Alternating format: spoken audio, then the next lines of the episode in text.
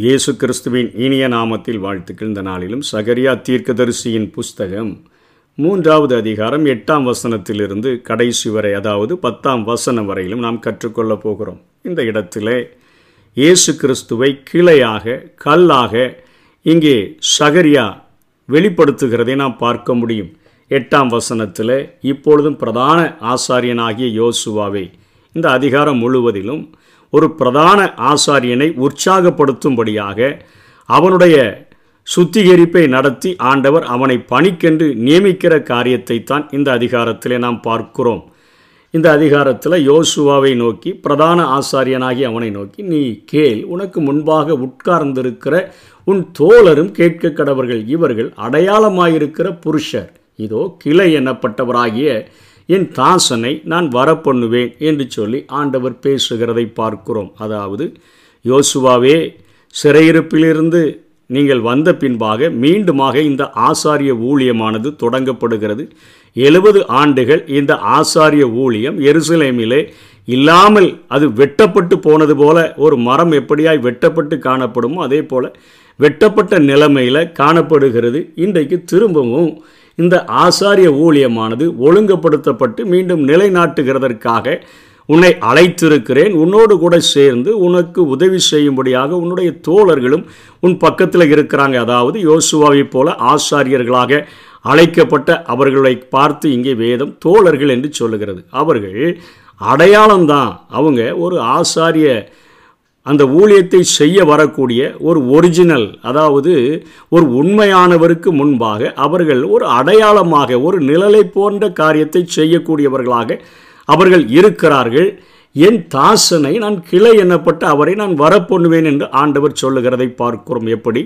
இயேசு கிறிஸ்து வருகிறதற்கு முன்பாக யோவான் ஸ்நானகன் அனுப்பப்பட்டு வழியை ஆயத்தம் பண்ணுகிறவராக இருந்தாரோ அதே போல அந்த ஆசாரிய ஊழியத்தை குறித்து மக்கள் என்ன செய்கிறார்கள் என்கிறதை தெரிந்து கொள்ளும் வண்ணமாக அதை அவர்கள் புரிந்து கொள்ளும் வண்ணமாக இந்த ஊழியங்களானது ஒரு நிழலாட்டமாக அவர்களுக்கு செய்யப்பட்டு கொண்டிருந்தது.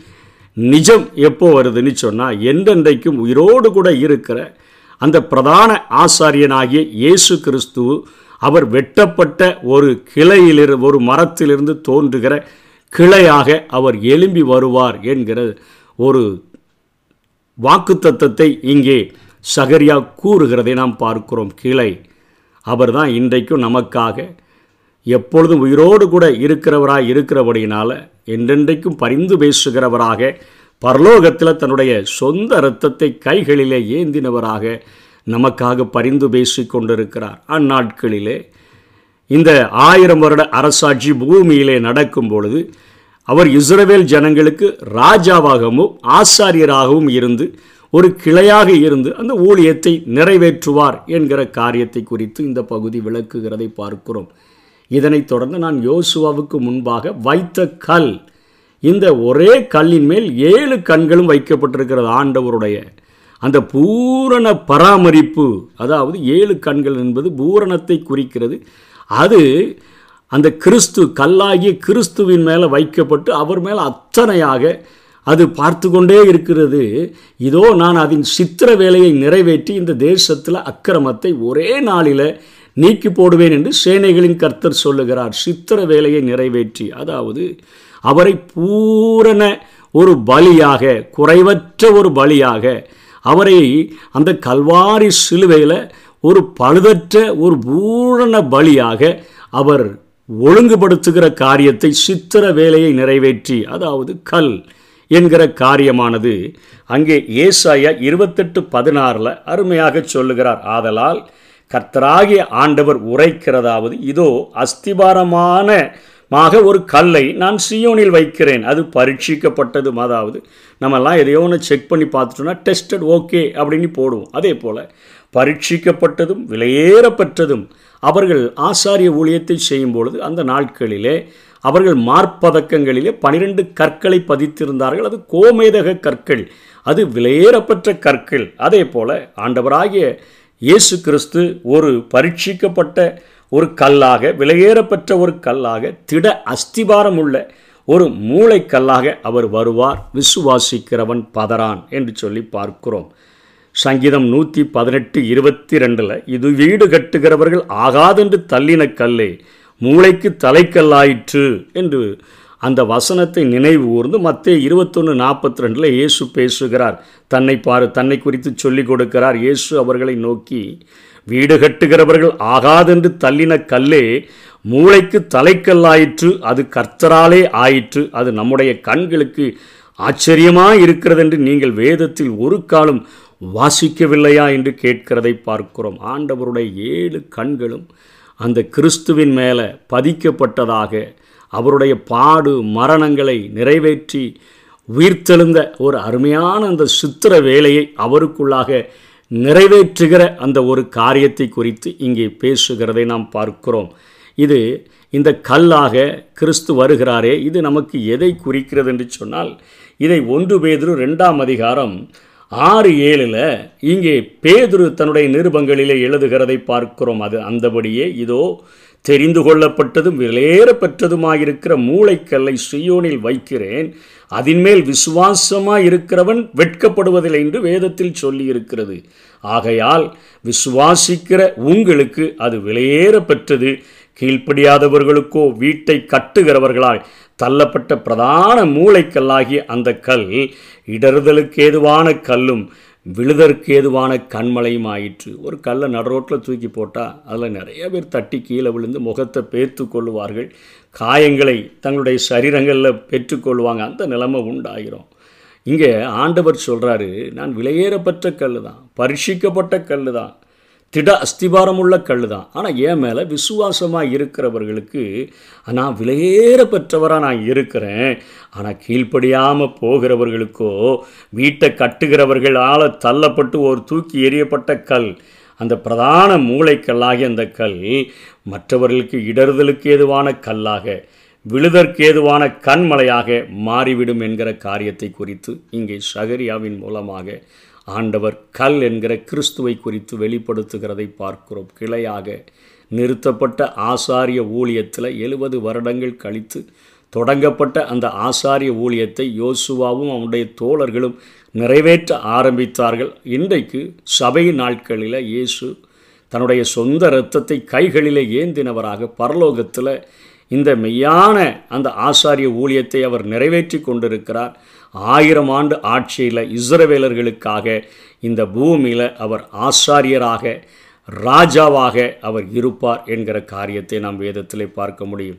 இந்த கல்லை குறித்து தானியேல் நேபுகாத் நேச்சார் கண்ட தரிசனத்திலே விளக்கத்தை சொல்லும் பொழுது சொல்லுகிறார் கிறிஸ்து அவரை குறித்து சொல்லும் பொழுது கையால் பெயர்க்கப்படாத ஒரு கல் அது உருண்டு வந்து அந்த சிலைகளினுடைய பாதங்களில் மோதி அந்த சிலைகளை முழுவதும் நொறுக்கி அப்படியே காற்றில் தூசி தூசியாக பறந்து போக வைத்து அந்த கல்லானது அது மிகப்பெரிய பர்வதமாகி இந்த பூமி முழுவதையும் நிரப்பிட்டு என்று சொல்லுகிறார். இயேசு கிறிஸ்து அவர் உருண்டு வந்து ஒரு பார்ப்பதற்கு ஒரு சின்ன கல் போல தோன்றினாலும் அவர் இந்த ராஜ்யங்கள் முழுவதையும் உலகத்தின் ஆளுகைகள் முழுவதையும் அவர் தள்ளி அவர் மிகப்பெரிய ஒரு ராஜாதி ராஜாவாக அவர் அரசாளுவார் என்கிற காரியத்தை குறித்து நாம் பார்க்கிறோம்.